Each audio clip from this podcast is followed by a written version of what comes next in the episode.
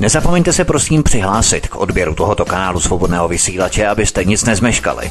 youtube.com lomeno c lomeno radio sv studio tapin radio. Dejte si prosím odebírat tento kanál kliknutím na červenou ikonku v horní pravé části obrazovky s nápisem odebírat a zaškrtněte také symbol zvonečku, abyste byli informovaní o nahrání každého nového pořadu.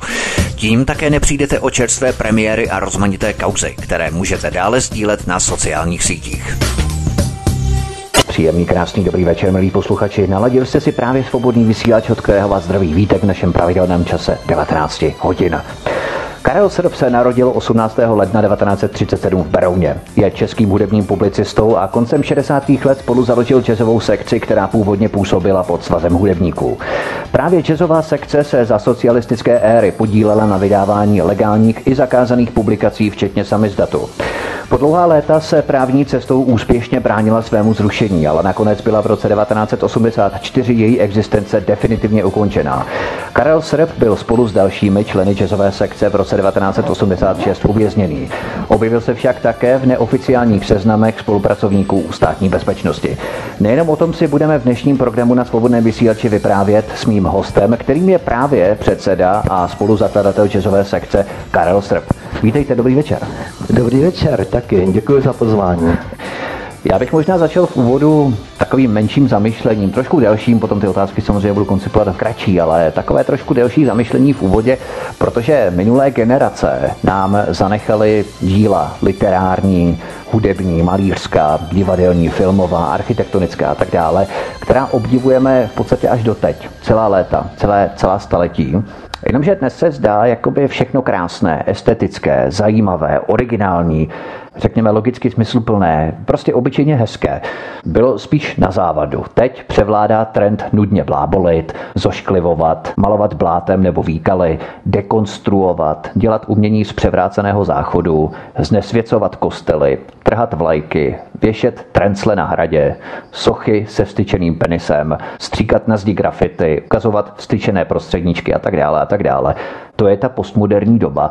Co si podle vás pomyslí budoucí generace o nás a naší době, o současném umění? Myslíte, že bylo dřívější umění bohatší v tom tvůrčím a řekněme uměleckém rozměru, když si rozvzpomenete co jste vydávali v jazzové sekci, anebo se mě to jenom zdá? Jsem takový děkuji, trošku skeptik. Děkuji za otázku, protože já na to také myslím, a ne z titulu jazzové sekce, ale když se podívám, co se všechno dělo ve společnosti a ve světě od roku 1880 do roku 1918, tak si to vezměte a Praha je toho příkladem, ani ne tak Paříž. Vezměte si, byl tady konstruktivismus, vznikl kubismus, surrealismus, dadaismus, moc. Prostě bylo toho mnoho.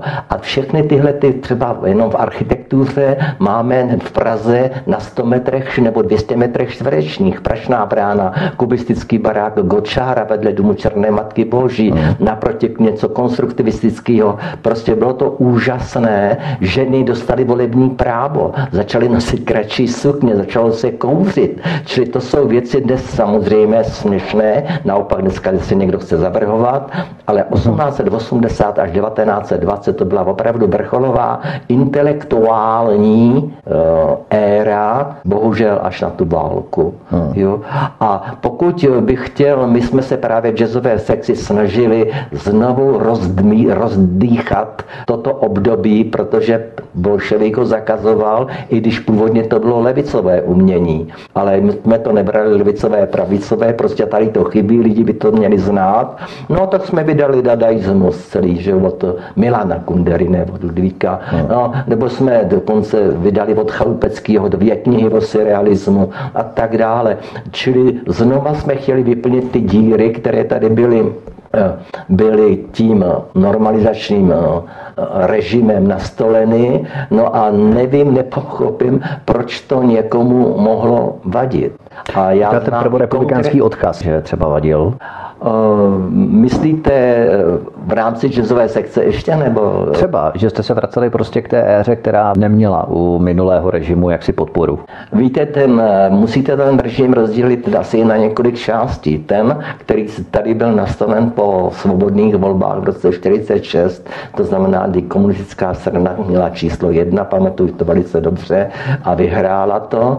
A druhá éra, která vznikla po pražském jaru vlastně, a ta prostě byla ta nejhloupější, která tady vůbec mohla, hmm. mohla být nastolena. Jo.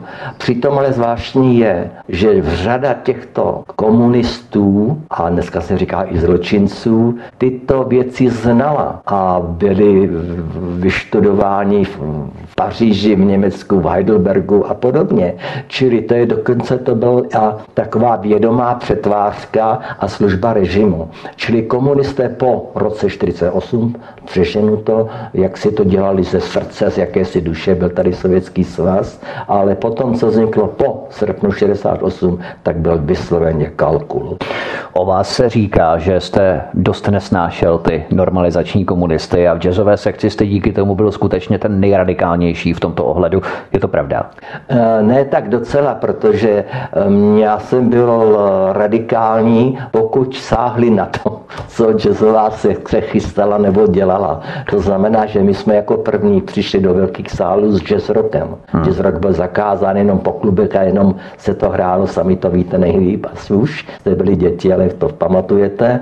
A my jsme to prosadili do Lucerny. Ale jak prosadili? Samozřejmě se to muselo prosadit přes různé důstojníky a inspektory kultury, což byli v podstatě ano. také důstojníci. Ale k tomu se dostaneme. Ano. Eh, čili uh, chtěli jsme znova tady oživit eh, určitou sféru. A na jedné jsem měl opravdu zájem a sice to bylo židovství, judaismus. Já nejsem jako žid nebo vůbec rasista a tak dále, ale viděl jsem, jak je tady potlačovaná celá ta jazyko, věda, i ten spelling eh, židovský a všechno ostatní, co jenom zavání trochu tím lustigem, tak muselo jít pryč. A teďko já říkám muselo, jenže já znám jména konkrétních lidí, kteří, se kterými se seděl, jako sedím teďko s vámi, protože to byli úředníci, kteří to velice dobře znali a přesto toho Kunderu a další sekali a osekávali a ty židy taky. A proto já jsem jako se bál, že ten komunismus bude na věčné časy a že nezůstane zachováno nic. A proto jsme vydali třeba v rámci edice Jazz Petit dvě, dvě knihy Hudba z Terezínského geta jo? a uh, Kat beze stínu, což zase ptal, psal autentický žid, který to prostě prošel Dachau a tak dále dále. Čili měl jsem strach, že to, co bylo kladné minule a měli jsme na to sílu, protože to taky neze, to bylo všechno velice ve volném čase a ještě sledovačky a tak dále a tak dále. A hlavně měl jsem strach, že něco bude špatně. A kolikrát jsme překládali některé věci třeba o minimalismu nebo o land artu, to tady bylo absolutně neznámo. A překládali jsme to z amerických publikací a časopisů. A to, my jsme neznali ta slova, ta ještě neexistovala v češtině. Takže my jsme třeba ty překládané věci jsou sice česky, ale není to čeština. Vy jste známý, což jsem podotkl už v úvodu, nejprve jako místo předseda, později dlouholetý předseda jazzové sekce. Vydávali jste spousty informací o hudbě, o literatuře, o výtvarném umění. Spolupracovali jste s řadou výtvarníků, fotografů, divadelníků, hudebníků, především jste alternativní scény, překladatelů, spisovatelů a tak dále. Ale pořád jste balancovali a bruslili na tenkém ledě na té hraně legality činnosti jazzové sekce. Jak bylo pro vás obtížné uhrávat to dost dlouhou dobu v nějaké racionální poloze a udržet tu organizaci v chodu? Dávalo to hodně práce? Eh, bylo tady určité intelektuální zázemí, ne snad v rámci jazzové sekce, ale před tím, co vyprodukovalo Pražské jaro v úvozovkách. A celá ta změna po roce 45 vlastně začala překvapením nad pavilonem, bruselským pavilonem, kde Československá socialistická republika byla nejlepší. A proč byla nejlepší? Protože ti, kteří vytvářeli, tam dávali většinou kumštíře, kteří byli částečně zakázaný v oblasti skla, samozřejmě výtvarna designu, architektury a tito lidé vytvořili bruselský pavilon, my jsme se stali slavnými a najednou se tady začal měnit vkus. Nastoupil latex, ten hrozný latex ze stěny prostě malovali tou jednou barvou, ne válečky, kdy se ničily staré eh, dřevěné nádherné lékárny do těch kubik, do těch čtvrhraných sek- sektorových a tak dále. Jo. Zase opak dostal, ale stejně to intelektuálno tady neustále vyselo a my jsme z těchto lidí potom i čerpali, i když nebyli v jazzové sekci přímo, jsme čerpali jejich moudra, protože jsme byli mladí jako vy, vlastně o něco mladší. To byl například Ducháč, Míla Ducháč, Pepik eh, Škvorecký, eh, Lubomír Doruška hlavně, jo, a tak dále. Čili ta éra, to je statečnosti jazzové sekce, že to vydávala v té době, sice byla hezká, ale přece jenom měli jsme tady už jakési, řekl bych, ne vzory, protože oni se se na druhou stranu trochu báli s náma jít do hory. Jo. Ale bylo jí třeba, tak vždycky nám poradili a když jsem řekl jméno, oni mě odkázali dál. Čili každý byl tím komunistou nebo tím prorežimním politikem nebo člověkem eh, v podstatě z donucení. Všichni věděli, že to jde jinak, ale přesto všichni hlasovali pro. Jak už víme, tak po nějaké době byla činnost této jazzové sekce, abychom se k tomu vrátili, minulým režimem vyhodnocená jako problémová a stala se předmětem zájmu STB. Sekce měla ale velmi širokou kulturní činnost. Co se v státní bezpečnosti zdálo jako podezřelé, že začala monitorovat aktivity vedení, tedy i vaše, včetně dalších, řekněme, vybraných členů jazzové sekce? A to je, um, tato otázka je kvalifikována pohledem uh, roku 2020 20. Jo? Jo? Ale de facto i ty policisté, i ty estébáci z toho byli otrávení, že museli projednávat věci, které jim chodili ze zdola. A kde to je ze zdola? Ze zdola to byli, to byli inspektoři kultury, to byli prac, civilní pracovníci ministerstva kultury, to byly všechna kulturní střediska a podobné spolky. V podstatě, když dostal někdo na vnitř nebo policajt papír, že tam a tam se hrála zavá, závadová hudba, třeba spirituálu, kvintet nebo další, jo. no tak má v ruce ten papír a musí šetřit, protože je napsáno, že je to protistátní e, živly tam jsou. Pak bylo tažení proti dlouhým vlasům, proti všemu dalšímu čemukoliv, co šlo ze západu a podobně. No to ani nebyli iniciátory samotní estebáci, nebo řekl bych ti vyšší důstojníci, mám na mysli tyku desátou zprávu a další zprávy z Davids, ale byli to řekl bych, úředníci, kteří chtěli nějak vydržet u řemesla. Mohl bych řadu z nich v této chvíli, co tady sedíme, pro vaše rádio jmenovat. A chcete to udělat? Nechci udělat, nechci ničit jejich rodiny, nechci ničit Když další oni pověsti Když oni a podobně. Vás. Pro, co? Když oni ničili vás. Ano, prostě já to dělal vědomě. Podívejte, mě moc krát varovali. Pane Srpe, nedělejte to, vy to nemáte zapotřebí, hlejte mi, jestli chcete pracovat v zahraničí na ambasádě, můžete být a tak dále dále, ředitelem tam a tam. Ne, odmítal jsem, dělal jsem to jako svoje přesvědčení, jako děláte dneska vy s rádiem a o toho jsem, o toho jsem necuk. Jo. Či, ale chci říct zpátky k těm estébákům, v podstatě oni byli sami otrávení, že dostanou hlášku, udělejte šetření v rámci někoho XY, protože ten dělá podle dopisu stížnosti občanů e, protizákonnou činnost. No, a ten policajt už musel, i ten estébák musel nastoupit, musel o tom dát hlášení. Hmm. Tím, že vzniklo toto hlášení, tak tam byly určité informace, že třeba ten člověk chodí do hospody na pivo tam a tam.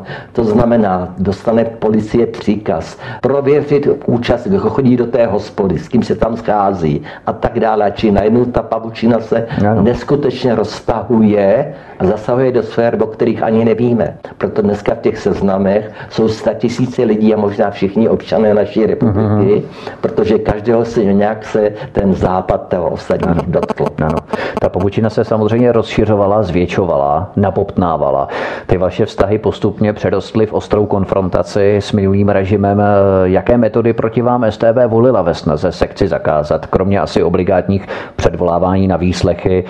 Mnoho lidí vám totiž předhazuje vaší spolupráci s STB od ledna 1976, zatímco u většiny spisů spolupracovníků je spisová značka PO, tedy prověřovaná osoba, tak ve vašem případě vám napsali tu, uváděli značku důvěrník a později dokonce agent. Jak se tohle slučuje s vašimi pozdějšími postihy minulým režimem a kriminalizací vaší, kterou vlastně na vás vyvíjela STB? To je takový trošku dvojí úhel pohledu. Je to dvojí úhel, protože jednak pokud jsem byl u výslechu, tak z toho jsou zápisy. Ty zápisy se dochovaly, my v jazzové sekci máme. Jo? Jsou komukoliv přístupny, jsou úředně ověřeny současným režimem. Je tam to velké razítko uhlopříčně přes to celé. No. Může si je kdokoliv číst a tak dále. Vždycky to bylo k nějaké záležitosti. Příklad, zakázali festival v Lubrušce. My jsme ho pořádali tady z Prahy, spolu pořádali. Uh-huh. Tam nás zatkli. Byly z toho výslechy a tak dále. Jo? My už jsme byli vycvičení, že jsme dostali opis toho zápisu. Dostali jste opis, ale vedle toho zároveň ten opis dostala, dostala tajná policie, která má na starosti třeba hudebníky. A tam už to jsou interní spisy, které se týkají toho o nepřátelské nebo přátelské činnosti. To je neskutečný aparát. Čili u policie, kde jsem byl oficiálně vyslýchán, o tom jsou všude zápisy a o tom, s kým jsem jednal civilisty, jestli byli STB, nebo jestli byli SIA, nebo jestli byla kterákoliv jiná jiná, jiná tajná nebo jakákoliv zájmová služba, Jasně. tak to nemůžete vědět. Nemůžete jako, vidět ani dneska, že jo? Nemůžete to vidět no. ani dneska. No. Řekli by, že je to skoro, je to téměř no. jaksi horší. No, to jednání, pokud to byly výslechy, tak bylo vždycky vůči mě velice slušné, žádné máčení snad hlavy do, do kbelíku s vodou no, nebo no. tak dále, vykání, žádné tykání nebo žádné násilí nebo nějaké výhrušky. Já už jsem byl stejně vyhozen kvůli srpnu 68 k lopatě, čili mě hůř existenčně nikdo nemohl poškodit. Že? K tomuto období se v zápětí vrátíme a doprobereme ho. Nicméně přišla sametová revoluce, uplynulo 10 let a vy jste se rozhodl v roce 1999 kandidovat do Senátu za ČSSD v doplňovacích volbách. Jenomže na vás tehdy právě vypukl tento skandal v souvislosti s vaší údajnou spoluprací s STB, registrační číslo 25280, vedený v kategoriích důvěrník v letech 79 až 82 jako agent a roku 83 jako důvěrník. Na 151 schůzkách jste měl podat celkem 299 zpráv. Ovšem Městský soud v Praze rozhodl 13. prosince 2000, že jste byl ve svazcích STB vedený neoprávněně. K dalšímu soudnímu sporu s Jaroslavem Hudkou se za chvíli dostaneme samozřejmě, ale otázka na tělo. Úplně jasně a jednoduše. Pokoušela se vás STB lámat ke spolupráci, nebo věděla, že u vás vzhledem, řekněme, k vaší angažovanosti v časové sekci a k vašim kontaktům na diplomaty v tehdejší americké ambasádě, tak by u vás úspěch moc nesklidila takže vlastně vás ani nepokoušeli lámat STBáci ke spolupráci. Tak začnu odzadu. Eh, na americké, kvůli americké ambasádě mě ani kohokoliv jiného lámat nemuseli, protože pokud někdo z českých zaměstnanců chtěl být, pracovat na jakékoliv ambasádě, holandská, dánská, švédská, tak musel být evidován u eh, státní tajné bezpečnosti, jako jsou evidováni američtí a další diplomaté, kteří tady pracují u nás. To je běžná, běžná rutina. Jo. To znamená, že hmm, já, to byla teda k té americké ambasádě, čili mě se nikdo nepokusil lámat, ačkoliv jsem s nima byl až příliš za dobře, a to sice od roku 1964. To neexistoval žádný Havel nebo někdo takový a podobně v tomhletom, v tomhletom duchu. A mohu vám říct, že zrovna včera jsem dostal od jednoho bývalého pracovníka jedné ambasá- americké ambasády krásné PF poslané jo, a povídání o sobě, jak žiju a tak dále. To já dostávám každý rok, jo. Jo, protože oni ví, proč mě to posílají, to přátelsky tady zůstává. A pokud jde o informace, ty předchozí počet schůzek a všeho ostatního, víte, že v této chvíli probíhá třetím rokem lapi, uh, primitivní soud, ano, který ano, se týká ano, urážky, vulgarismu, ano. ničeho jiného. Soud, který by se dal vyřešit u takového to stolu a u dobré kávy. Uh-huh. Jo? Uh, pan Hudka a nikdo z nich nepřinesl jediný doklad o tom, že bych něco takového popsal, jediný doklad, že bych někoho, někomu něco způsobil újmu nebo na někoho něco udal. Jo?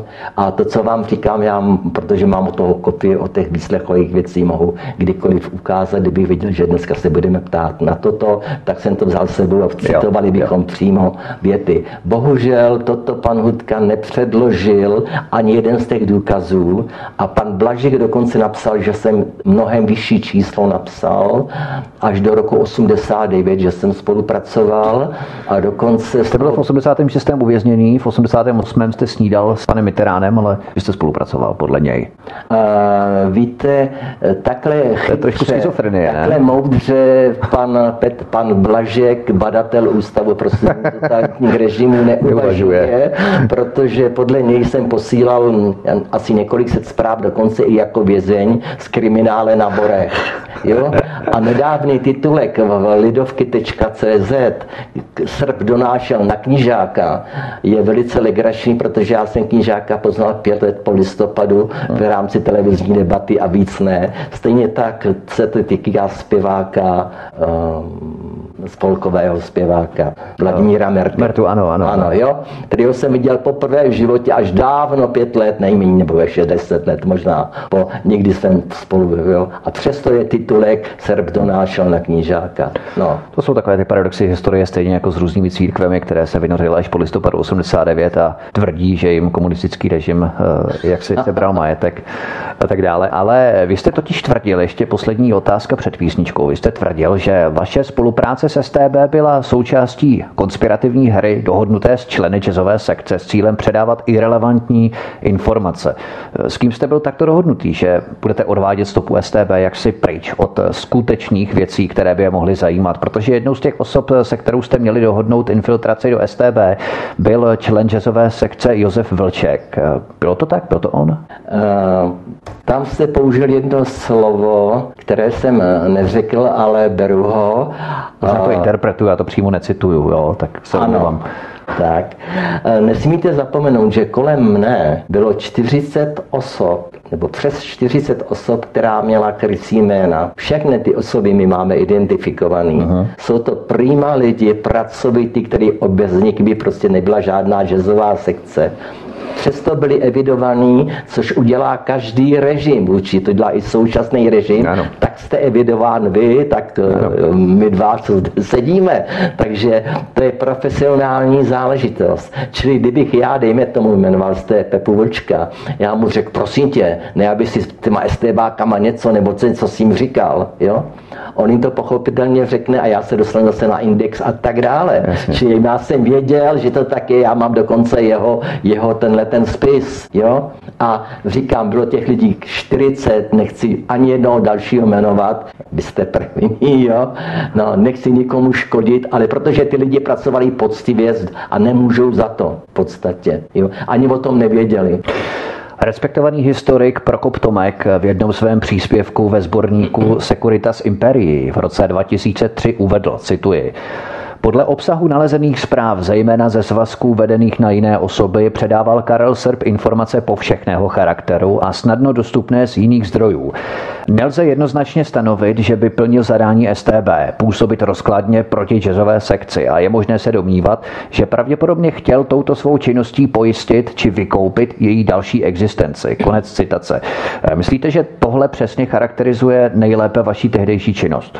Uh, Tomek, já pana Tomka jako neznám nebo nějak se nestýkáme, ale v podstatě má pravdu, protože pod dohledem byli všichni sportovci, všichni učitelé, celá, prostě celá státní zpráva. Jo? Uh, jako vy nemůžete o mě v této chvíli vidět, jestli náhodou nejsem člen BISky. A nesmějte se všichni. My se vůbec nesmějeme, dobré, to vážně. a takže já jsem nemohl vědět, že ten inspektor kultury je ten a ten. A proč ne? Teď, tehdy každý koncert, každý fotbal, každé setkání bylo a do dneška je oznámeno, že bude už kvůli dopravě, kvůli uh-huh. zdravotním problémům uh-huh. a tak dále a tak dále. Já mám dobrých 50-60 takzvaných pobolovaček, což byla povinnost při každém koncertu, ale to dělala každá školy, všichni museli udělat pobolovačku z těch bezpečnostních a zdravotních důvodů a tak dále, kde se psal repertoár, kdo tam bude zpívat, co kde a jak. Jo. To bylo děláno přes agenturu, ty agentury byly v Praze dvě a s jednou právě zpracoval, byl pracovníkem pan Šimek, který je tady označován, který se, kterého se zmínil. Ano. ano. To znamená, že on měl v ruce to papír, jak kdyby on se rozhodl, aby ten koncert se nekonal, tak prostě řekne, že to nebude. Jo? Karel Srb, spoluzakladatel a dlouholetý předseda jazzové sekce, je hostem u nás na svobodném vysílači od mikrofonu vás zdraví Vítek a my se k vám vrátíme po písničce, která právě teď se rozeznívá a po ní budeme pokračovat dál. Dobrý poslech. Karel Srb, spoluzakladatel a dlouholetý předseda jazzové sekce, je hostem u nás na svobodném vysílači od mikrofonu vás zdraví Vítek. My pokračujeme dále v našem povídání po písničce, která právě teď skončila. Vy jste tedy tímto způsobem infiltrací do STB mohli kontrolovat, eh, jaké informace o vás STB získává, co na schromáždí. Totiž STB chtěla v 80. letech znovu po druhé definitivně ukončit činnost samotné jazzové sekce a tím jste se dostal mezi mlínské kameny, jak vybalancovat, řekněme, tyto infiltrační spolupráce a jak udržet existenci jazzové sekce. Důstojník STB Karel Hájek, který je mimochodem také aktuálně souzený obvodním soudem pro Prahu 1, k tomu se dostaneme, tak ten tehdy uvedl, že jste měl tendence k neserióznosti a dokonce STB vás měla varovat, že vaše činnost oživení jazzové sekce sekce začala hraničit s trestnou činností. Svaz hudebníků už chtěl jednou vlastně jazzovou sekci zrušit v roce 80, ale nějak se to nepodařilo, že vlastně, když poprvé se o to snažili. Děkuji, jste první, jste první rádio a první sdělovák, který eh, toto, řekl byl, rozdmíchal, protože současný stisk absolutně vynechává veškeré interní zprávy vnitra, které on má, které o nás píšou jako o vrcholové protisocialistické a tak dále organizaci, ne jednou, ale mnohokrát. Máme zprávy agentů, eh, dokonce ze zahraničí a takovým super dokumentem je zpráva agenta okamžitě anulovat veškeré zprávy podávané nebo nepodávané, obdržené od Karla Srpa, protože je předává americké ambasádě. Nebo to hlas Vídeň ze zahraničí? Ano, byl to hlas Vídeň a máme ten ověřený, důvěryhodný dokument. A znává identitu hlasu Vídně? Já se s touto identitou setkal před, pozdravili jsme se před minulý týden. Tedy? Byl ano. jsem překvapený ze setkání, kdo to je? Uh, on ví, že já to vím, já vím, že on to ví a oba se tváříme, že se nic neděje. Aha. Takže to bylo setkání, kdy to neprobíhalo tím způsobem, že byste si řekli, aha, tak ty si to byl, kdo na mě. Ne, ne, ne, ne, nikdy.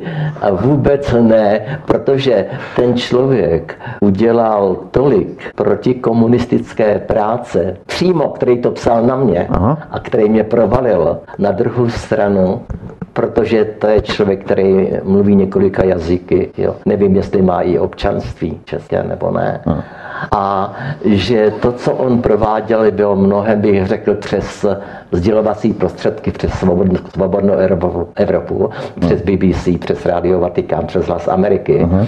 co oni přebírali od něj, tak mnohem víc uškodilo v vozovkách tomuto režimu, než že mě provalil. Nicméně je pravda, že žádný soud se tímto nezabýval, tímto papírem. Těch papírů podobných existuje tajný jiných několik, všechny je máme a druhá strana je má taky.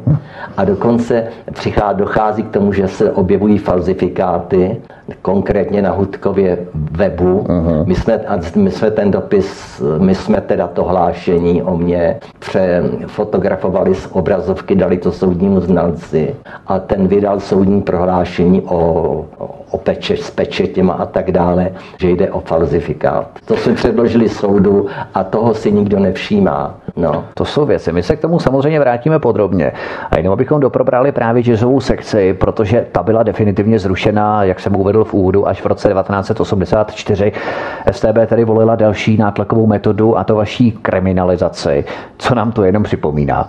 Ano. Jazzová sekce prý tehdy připravovala vydání knihy Bohumila Hrabala, obsluhoval jsem anglického krále a z prodeje měla mít nezákonný zisk a to měla být právě záminka pro vaše potrestání jako předsedy. Na tom vás uvařili, když definitivně zrušili jazzovou sekci, anebo to bylo předmětem té kriminalizace až po dvou letech, to znamená v roce 86? Uh, eh, opět v archivu máme originály nebo ověřené kopie, uh, názory právníků a jaký tresty máme dostat. Jména právníků, spolupracovníků státní zprávy, kteří přímo předem rozhodli, do kolika let máme. U mě to bylo 8 let. Jo? A další a další předem před vůbec zahájením prvého oficiálního stíhání. Kolem toho je obrovské množství desítky kilogramů materiálů a tak dále. Je zajímavé, odbočím, že do této chvíle nebyly objeveny skutečné organizace, které se zabývaly proti komunistickou činností. Že se míří jenom na STB a neví se o dalších organizacích, kde bylo to epicentrum toho, že to STB to provádělo. Ale epicentra do této chvíle nebyla objasněna. Opět, že máme k tomu věci. Mohli bychom pouštět, nechceme další lidi dělat nešťastný. No. A zpátky, já jsem tu, já jsem tu sekci nechtěl uchránit, už to bylo všechno, řekl bych, ztracený, ale ten soud eh, byl rozhodnut předem a došlo k něčemu nevýdanému vyměnili jednoho advokátů, pak vyměnili jednoho z přísedících ještě před započetím soudu. Svět se do toho, do toho návrhu rozsudku pustil. My máme v žezové sekci stovky amerických a anglických a dalších výstřižků z největších novin, co se v Československu chystá. Do této chvíle můžeme udělat z toho výstavu obrovskou. A, a najednou tam se nějak cuklo. Hmm. Takže nás neobvinili kvůli vydávání něčeho nelegálního, kvůli penězům, dokonce o penězích tam není ani slovo. V rozsudku je napsáno, že naše činnost byla, neodporovala nevím čemu, jo? ale hlavně je tam psáno, že jsme byli zavřeni kvůli tomu, že jsme neuposlechli příkazu se rozejít, rozpustit organizaci. Aha. Či není tam žádný finanční částka, na kterou jsme se měli obohatit. Naopak je tam jestli napsáno, že nikdo z toho neměl ani Že jsme tu čin, práci, kterou jsme odváděli, jsme udělali dobře a že ji měli dělat státní podniky. Jo? A že jsme de facto, že budeme uzavřeni za to, uvězněni za to, že jsme neuposlechli, že nás civilně správní úsek ministerstva vnitra zakázal. Bavíme se tady o listopadu 1986, jenom abychom upřesnili ten čas, kdy se to odehrávalo, kdy jste byl zatčený a následně jste figuroval v politickém procesu s dalšími členy jazzové sekce a dostal jste nakonec nepodmíněně 16 měsíců. Zpráva z března 1986 hovořila o vaší činnosti kriminálního charakteru a dokonce zprávy o dění v soudní síni, náštěvnících jednání i ohlasech dostával na stůl sám náměstek ministra vnitra Carda i sám ministr Vajnar tehdy. Kdo byl odsouzený spolu s vámi? Tuším, to byl Vladimír Kouřil, Tomáš Křivánek, Joska Skalník, prostě parta mladých nadšenců, kteří figurovali v jazzové sekci. Byli to oni nebo i další lidé? Já nevycházím z údivu, co jako mimo oficiální sféru se všechno ví, jako, takže jste opravdu, vaše rádio je dobré. Jo. Ano, je to tak. Na seznamu takzvaných států nebezpečných osob z jazzové sekce, to byl oficiální pojem, je 11 tisíc občanů této republiky, protože jazzová sekce měla pobočky po celé republice. Vzniklo to uh, impulzivně, kde se sešla parta, jako jsme my tady a tak dále, a tam vznikla. My máme dneska seznam, eh, vliv byl téměř na 80-90 tisíc lidí v republice, co je podle informace podle vnitra. Čili 11 tisíc lidí bylo státu nebezpečných, to znamená, že byli někde evidovaní eh, na tehdejších národních výborech třeba, na oddělení zvláštních eh, věcí, jako nedůvěryhodná osoba. Jo. Z toho byly některé určeny pro případ výjimečného stavu. Bylo to 126 lidí. Nebyli to jenom lidé z jazzové sekce, ale samozřejmě to byli chartisti a nepohodlní, ne kteří měli být souzeni v případě toho výjimečného stavu, to znamená do 48 hodin buď rozsudek smrti nebo do životí. O tom se také nikde nepluví a existují o tom jako podklady, protože tam jsou jména, která dneska jsou na indexu, nebo naopak jsou tam jména, která by tam měla být a nejsou tam. Uh-huh. Jo? To je jako dopis Pragováku, tenkrát to, to jo, jo.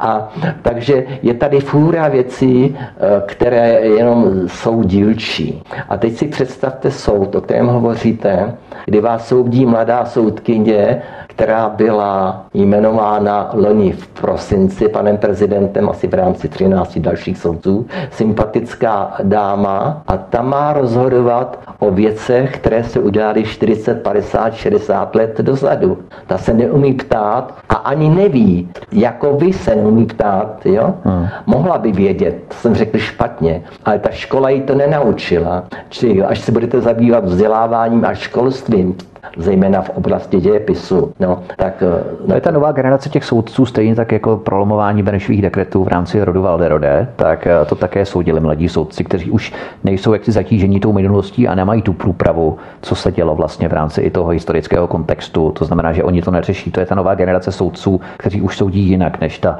řekněme, generace před nimi, která ještě věděla, o co šlo. Eh, řekl bych, že tam že existuje ještě mezigenerace, kterou byste v neděli potkal u nějakého kostela.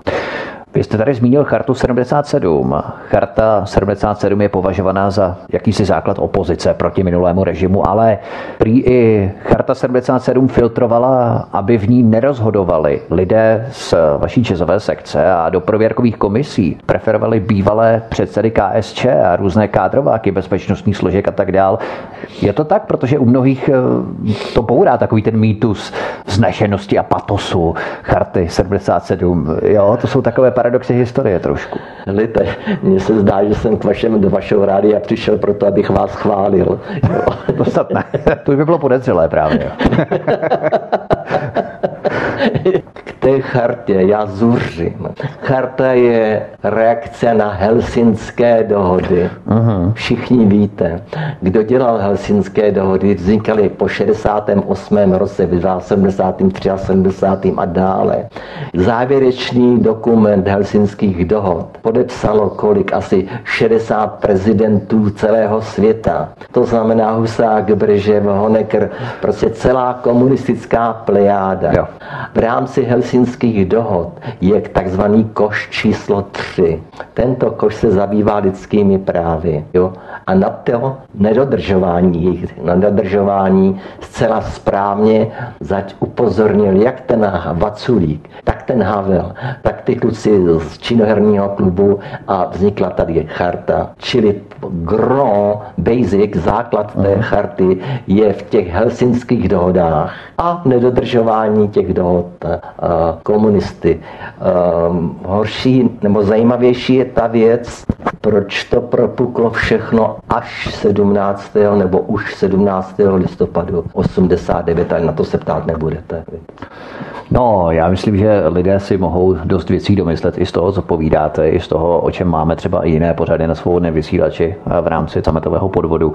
Ale vy jste se po propuštění, když se tady vrátíme ještě do toho období, abychom pokračovali, vy jste se po propuštění z vězení opět zapojil do činnosti jazzové sekce, takže vás těch 16 měsíců v tom vězení eh, rozhodně nezlomilo. Vy jste pokračoval dál a o vás je také známo, a to byla medializovaná informace, že jste se v roce 1988 zúčastnil spolu s dalšími dizidenty snídaně s francouzským prezidentem François Mitterrandem při jeho návštěvě Československa. Hmm. Vzpomenete si třeba na průběh toho setkání snídaní, jaké byly vaše dojmy třeba, o čem jste diskutovali při snídani? Detailně, já jsem o tom dokonce napsal takovou knihu a tak dále, ale e, zpátky, e, během... Je taková krátká snídaně a tak dlouhá kniha. ne, jsou i v ní i obraz. I další věci, ano. a, kriminál je neskutečně dobrá škola. A lituji, že jsem tu školu neměl v 18 letech. Lituji toho, že jsem nedal tehdy na Petra Cibulku nejstatečnějšího z těch statečních jiného, než je Petr dneska. Petr mi promine, nebo na doktora našeho. No. A takže vrátil jsem se velice tvrdé, ale proč třeba mě nepustili po tři čtvrtě výkon, výkonu? Mm-hmm. A. to je, a já vám řeknu proč. Mezitím tady chytrá parta STBáků vymyslela akci s názvem Clean. Ta je neskutečně šikovně rozpracovaná na lidské city. To mhm. znamená, že se hodí mezi dizidenty nebo odpůrce režimu. Kdokoliv dostává ze západu, kdokoliv má ženský, kdokoliv chlastá a tak dále. A tak clean. Rozkladná činnost. Rozkladná ano. činnost. A proto oni mě nepotřebovali, protože já bych pokračoval v té jazzové sekci a potřebovali vytvořit organizaci podobnou, ale pod jejich plnou kontrolou. A skutečně stanovy této organizace vznikly. Čtyři členové výboru jazzové sekce vlastně vypracovali. Odsouhlasili si, že až já budu propuštěn, tak nebudu moct být předsedou ani snad členem. Musím být úplně odsazený, to samé se týkalo, myslím, Josky Skalníka. Hmm. A měla tady vzniknout úplně jiná organizace, která nakonec tady vznikla po listopadu, nebudu ji jmenovat, a no to by mě zrovna zajímalo říct na ne, opozice. Ta organizace teďko dělá to velice dobře. Musím říct, že... Takže se vymanila z toho vlivu, jak se tajných služeb nebo zpravodaj, protože oni se jí nevzdají, i když je to po listopadu. Na to téma se jim ptát nebudu, ale mohu říct, že třeba to byla otázka na mě z vašeho rádia. A jak na ní odpovíte? Já na ní odpovím tak, že dva dny po propuštění jsme se sešli v mi výbor v jednom tajném vozovkách bytě a tam mě oni řekli, že eh, hodlají založit to a to, že udělali stanovy takové a ty stanovy, já je mám, jsou vypracovány velice profesionálně. Na ty ani jeden z nich z nás neměl, jo, do takových uh-huh. detailů až, až zbytečných, ale uh-huh. je to tak, jo. Uh-huh. Musí být tak dneska. Představte si to, co nemuselo být tenkrát, tak musí být dneska díky Evropské unii No a já jsem rovnou řekl, ne, já držím žezovou sekci. Joska Skalník řekl, já jdu s Karlem. A ty si představte lidi, se kterými, který u mě vyrostli, co říkám osobně, jako v krátkých kalhotech, všechno ostatní. Jasně. A prostě my jsme se z toho bytu rozešli v noci ve dvou skupinách. Já a Skalník a tady a ta druhá. Jo. Aha. A bylo to, také je to taková, je to takový stařecký až sentiment, jo. No a prostě tím pádem STB zjistila, že se toho srpa stejně nezbaví, tak tu novou organizaci, kterou hoši chtěli založit, nepovolili ani v odvolačce ale povolili už nový režim a říkám, dělej to dobře. Jsem rád, že jsou, jo, uchraň, jo. Ale tyto začátky velice páchnou zradou, neskutečnou zradou. Takže vám řeknu, že i ve svých 83 letech jako jsem takový trochu jako na ně nazlobený. Karel Srp je hostem u nás na svobodném vysílači. Vy posloucháte stále náš pořad, ve kterém budeme pokračovat po další písničce od mikrofonu a zdraví vítek. Přeju vám hezký večer. Hostem u nás na svobodném vysílači zůstává stále Karel Srp, spoluzakladatel a dlouholetý předseda jazzové sekce. Přeskočíme tak trochu 20-25 let do roku 2013. My jsme skončili před písničkou v roce 1988, těsně před listopadem nebo kolem listopadu 89. Teď se ocitáme v roce 2013, abychom postoupili dál. Vy jste v únoru 2013 zorganizoval soukromou oslavu pro tehdy ještě neúřadujícího, ale už zvoleného prezidenta Miloše Zemana. A v tom též roce 28. října vám prezident Miloš Zeman udělil medaili za zásluhy.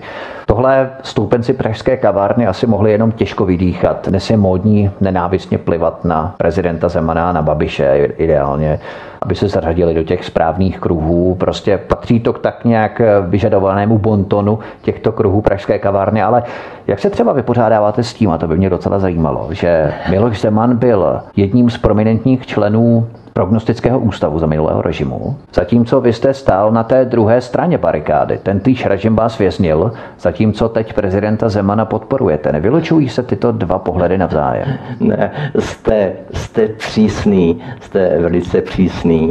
A mm, já se s Milošem Zemanem znal desít, 20 let předtím, než se stal prezidentem. Takže od roku 93? Ještě dřív. Uh-huh. Ještě dřív a dokonce on v prognostiáku nedělal za to táči, ale myslím měsíc potom, jo, nebo takhle to nehraje, hraje roli. A vždycky to byl chytrý, chytrý chlap a vždycky řekl, když mluvil, tak byl opatrovíš než my. Jo. O mně on třeba říká, od Karla jsem nikdy neslyšel žádný názor. Jo. A má pravdu, protože ten nejlepší názor má on. Já si se mu chci jednou odpovědět a ty si slyšel nějaký názor od Rusnoka. Jo. A, ale, čili bereme ho jako statečného, statečného rétorika, chytrého člověka, který se hodí a hlavně on té funkci prezidenta se dopracoval cestou, jakou by se měl dopracovat ke své funkci každý občan téhle republiky. Začal prostě jako podržtaška někde u sociálních demokratů, hmm. šel postupně výš a ano, výš, až po uh, ředitele, ani snad ředitele ne, ale v rámci té partie šel vejš a vy všechno on si odchodil, odsloužil a udělal. Jo? To je pravda. Jo? V tomhle tom duchu, čili tak bych si i představoval jeho nástupce, že ten člověk taky vyroste a pak jako ví, o čem mluví a hlavně jak rozhoduje. Jo, to, no. Já jsem Miloše Zemana viděl rozčílenýho za ty desítky let pouze dvakrát a mohu prozradit, že když je rozčílený, tak mluví potichu. A to je to nejhorší, co vás může potkat. Aha, takže tichý Miloš Zeman rovná se rozsudek smrti. No, tak ještě horší, nebo rozsudek života. Vy jste dokonce spolu zakládal Združení přátel Miloše Zemana, z něhož se potom stala strana práv občanů Zemanovci, kterou Miloš Zeman v roce 2010 vedl do voleb. Chtěl jste se tehdy reálně uchytit v politice, anebo jste jenom přispěl svou rukou k dílu, ale nechtěl jste nějak výrazně působit v politice? Především to Združení přátel Miloše Zemana nebylo politické, bylo vysloveně kamarádské, jo? jako vznikají kluby Karla Gota, a dalších.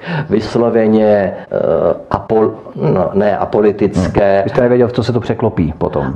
No, a chci jenom říct, a výborně, to jsem rád. Hmm. Čili uh, začali jsme takový fanklub jeho, víceméně Jasně. prostě kamaráčov. A uh, měli jsme takzvanou radu moudrých, to byla jedna dvacítka, která nám v tom združení jako pomáhala, víte, jak u těch spolků bejvá, že a to všechno ty, ty srandy, kolem a to ti moudří furt toužili potom, aby byla strana. A že ten Miloš musí být, a on nechtěl. On říkal, nedělejte z toho stranu, ať jsme furt dál spolek jenom a tak, opravdu. A tak. Až byla zase jedna schůze, kde bylo i šampaňské a chlebíčky, zajímavé, ale zase hrálo to roli. A tam teda rovnou řekli Miloši, jako združení chce, aby se založila strana. Jo. A on už toho měl plný zuby. Řekl, dobře, ale já se vás každého zeptám jednotlivě, jestli souhlasíte, aby vznikla strana nebo ne. Jo? A jak u toho dlouhého obdelníkového stolu seděli, já jsem seděl takhle po pravici Miloše a po levici seděl Mirek Šlouf, tak on začal, ukazoval na jednotlivé. A každý, ano, strana, ty, strana, strana. Augustin no, z Olomouce, no já nevím, já se možná zdržím. Všichni. A takhle už to bylo jistý, že bude zvolená strana. A už šampaňský bouchalo, ještě nebyl, to nebylo od, od, otočený, to hlasování. Jo? A už ta strana jako vznikla ta radost, bude vzniknout to. No. A já jsem byl ten poslední. Jo? A on mi říká, Miloš, jako teď ho slyším. A ty, Karle, já pám, já nevstoupím, já si počkám, až se všichni vrátíte do Združení přátel Miloše Zemana. No. Takže byl váš názor, který Miloš Zeman postrádá třeba jako první názor třeba.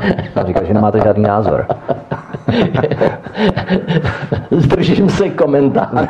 Dobře, radši váš názor, zdržím se. To je takové trošku alibistické, jo, v politice. Ten, já jsem v podstatě antizemanovec, když to... já bych, já bych no. měl mluvit na ty letný, proč já nemluvím na ty letný, zavřít no. to, prosím vás. To je fakt. No, zavřít to přes ty západní, přes ty Němce z pohraničí. Mimochodem postoupíme dál o několik let, protože 19. ledna 2017 vás prezident Miloš Zeman chtěl jmenovat na pětileté funkční období členem devítičlené etické komise České republiky pro ocenění účastníků odboje a odporu proti komunismu. Tato komise funguje při úřadu vlády a vyřizuje odvolání žadatelů o osvědčení příslušníka protikomunistického odboje, pokud neuspějí se svou žádostí u ministerstva obrany. Tehdy vaše jmenování odmítl podepsat expremiér Bohuslav Sobotka ČSSD, ale proti vašemu jmenování protestoval například Miroslav Vodrážka z Centra pro dokumentaci totalitních režimů, ale dokonce i jazzová sekce i samotná etická komise.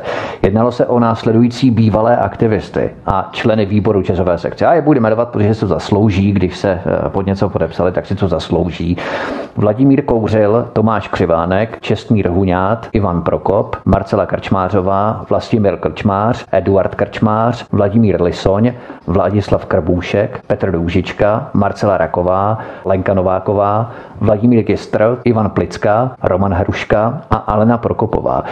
Jak jste prožíval to období? Překvapily vás takové protesty a vymezování vůči vaší osobě? Protože já jsem si třeba všiml, že tu figuruje Vladislav Kouřil nebo Tomáš Křivánek a ti právě byli spolu s vámi odsouzení a poslaní do vězení v tom roce 1986, jak jsme řešili v minulém vstupu, tak to mě celkem překvapuje, že se teď proti vám vymezují. Jak si to vysvětlujete?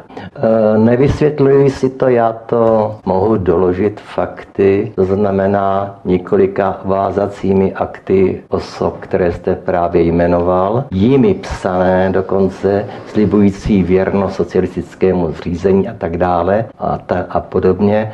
A nejsem tím překvapen, protože na, jednom, na jedné schůzi Ústavu pro studium totalitních režimů, která byla veřejnosti přístupná, kde byli také oni a já jsem tam byl Joska Skalník a další, na mě vykříkli z davu na vaši otázku. To máš proto, že máš rád toho Zemana. Už jsme doma. Tak. Takže je to takový v podstatě cej, když se někdo hřeje na výsluní přízně Miloše Zemana, tak je onálepkovaný jako ten špatný. Je, je to tak, no a bohužel e, lidé budou vzpomínat, až tady on nebude, bude se jako jak to u českého národa bývá. Dneska se vzpomíná na Masaryka, vzpomíná se na Peneše, na Háchu a všechno ostatní, že jo. Či ten náš charakter rozhodnou volby, jak no.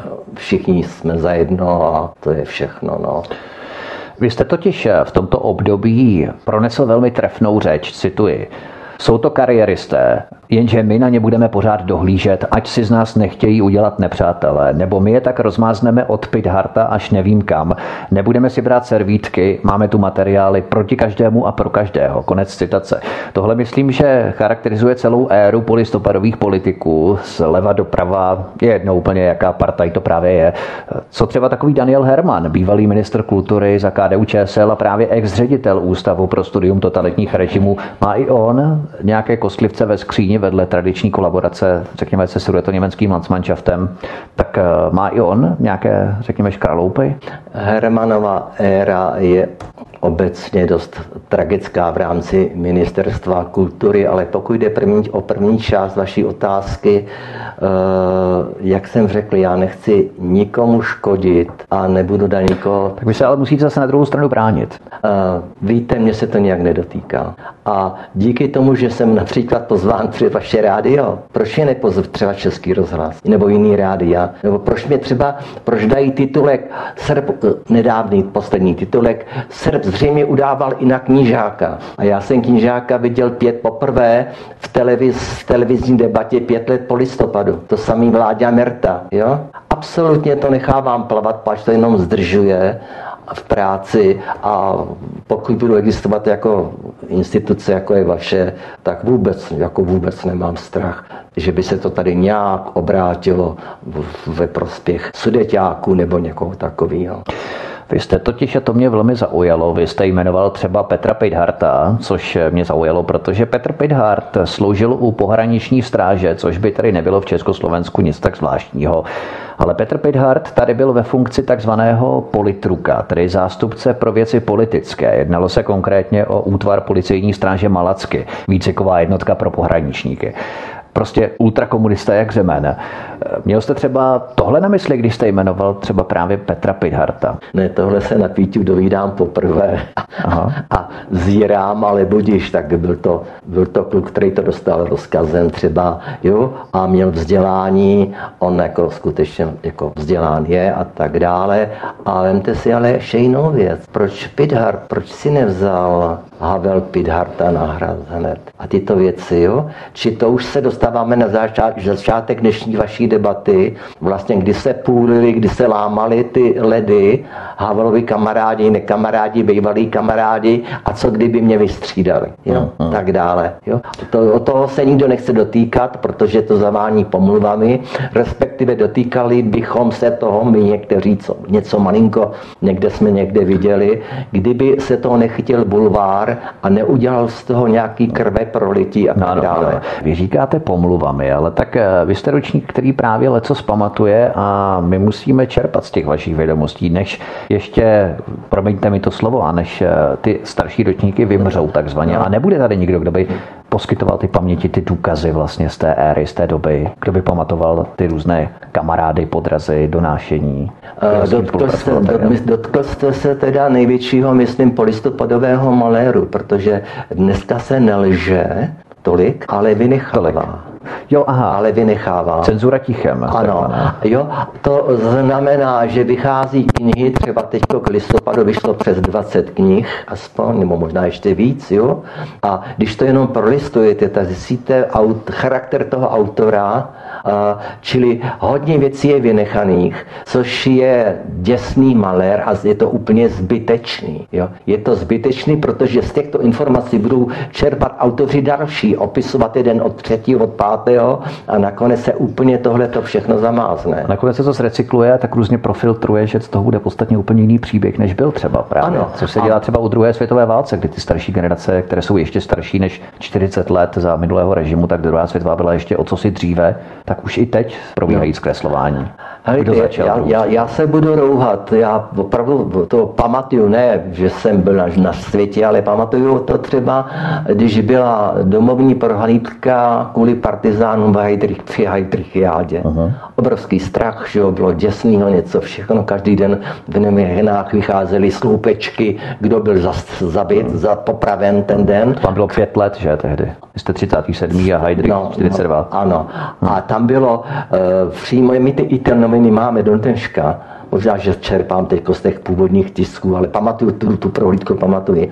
Čili křesní jméno, příjmení a zaměstnání. A vedle toho byl odstavec, kde se, kde chcípla nějaká, nebo já nevím, kde se tamhle po, nenarodil chmel třeba, jo? A vedle toho černý sloupeček byli popraveni. A to chodilo každý den v novinách. A teď si představme eh, toho některého z těch partizánů, když tohle viděl a musel to každý den číst a věděl, že Němci budou tak dlouho popravovat, dokud se někdo z těch partizánů nepřizná. Hmm. Jo? A takže to vzal na sebe, nevzal v uvozovkách.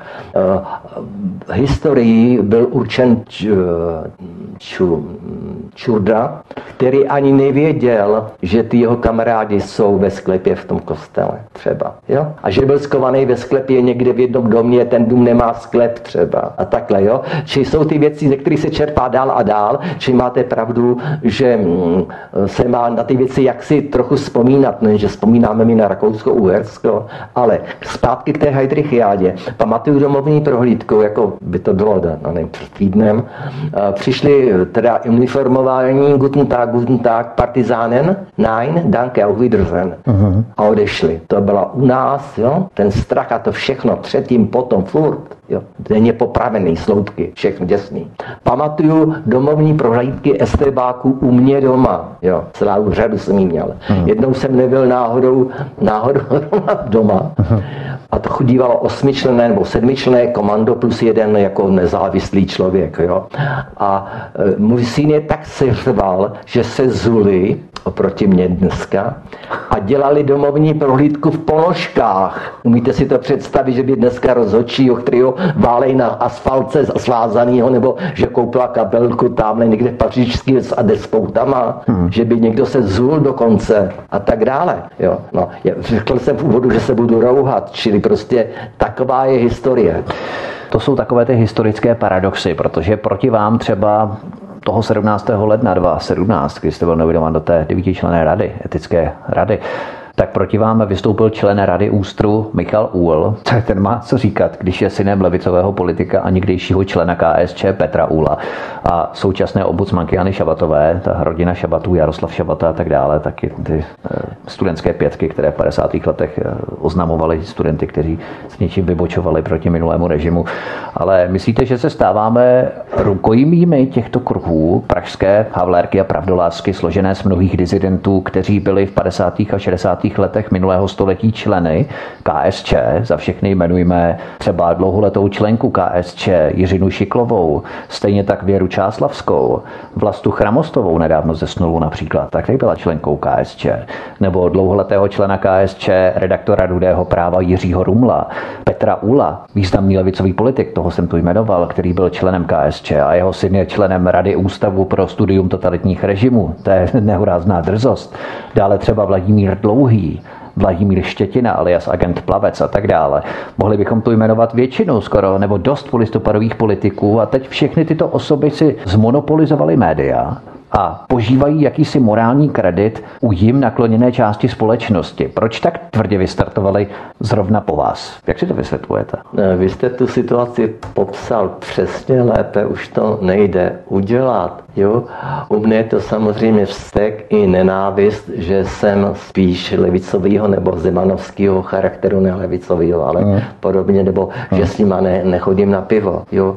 A Bohužel tito lidé těm patří 21. století a pokud tady budou rádi a sdělováky vašeho charakteru, tak k tomu nemusí dojít tak brzo. Já doufám, že vydržíte co nejdýl a no, prostě, že to, vám Doufáme, že i po dnešním pořadu vydržíme dost dlouho na to, abychom to mohli odvysílat. Ale eh, mně se třeba i docela líbí právě ti dnešní moderní hrdinové. Třeba jako bývalý rektor Karlovy univerzity, profesor Tomáš Zima. Ten byl mezi lety 83 až 90 členem KSČ. Tam vstoupil dokonce v 17 letech vstoupil do KSČ. A na jaře 89 byl tehdy Tomáš Zima na fakultě všeobecného lékařství posluchačem 4. nebo 5. ročníku, ale hlavně předsedou SSM, čili Svazu socialistické mládeže, na celé fakultě eh, s adresou kanceláře v ulici na bojišti, vy například svědectví tehdejšího spolužáka jeho eh, doktora Petra Potužníka. A potom se stal rektorem na dlouhá léta Karlovy univerzity. A nikdo proti tomu neřekl ani ně, ani popel, i když byl také členem KSČ naprosto vědomně od 17 let těm všem angažovaným studentíkům na té letné a nejenom na té letné, ale i na těch fakultách, na všech fakultách Masarykovy univerzity, já nevím, Palackého univerzity, Karlovy univerzity, na všech klíčových fakultách i v Plzni.